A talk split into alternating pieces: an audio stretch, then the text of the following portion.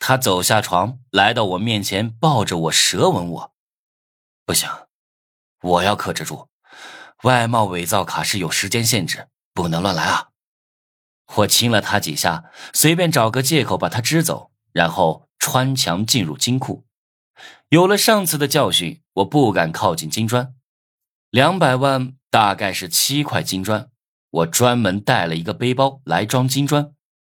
正当我在装第五块金砖的时候，我暴露了，整个顶层瞬间警报声大作。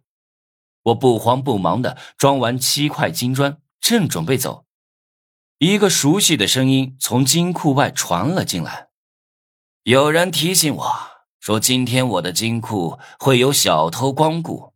我提前办完事回来，还真被我逮到了。我去，是秦海。他提前回来了，可是他嘴里说的提醒他的人是谁？我开始慌了。秦海在外面指挥人把卧室大门锁死，然后带着一群武装到牙齿的手下堵住金库的库门。我数三声，自己出来，不然我就亲自开门把你毙了。我心里慌张。但也没乱了阵脚，又喝了一支隐身药水，再在身体上涂抹穿墙油，准备穿墙逃出去。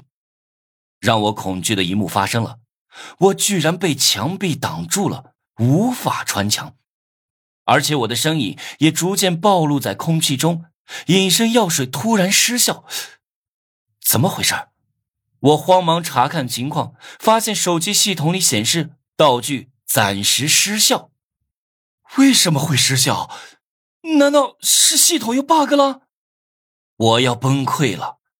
秦海就在金库外，随时会开门把我杀了。我不能死在这里，还有很多事等着我去做呢。叮！同一时间，范婷婷又给我发来微信：“无能，快去救王月，他被金辉下了药，刚刚给我发信息求救的，但我不知道王月在哪里，想来想去。”也只能找你帮忙了。一定要找到王月，不能让他被金辉玷污。我去，居然是在这种时候！混蛋金辉！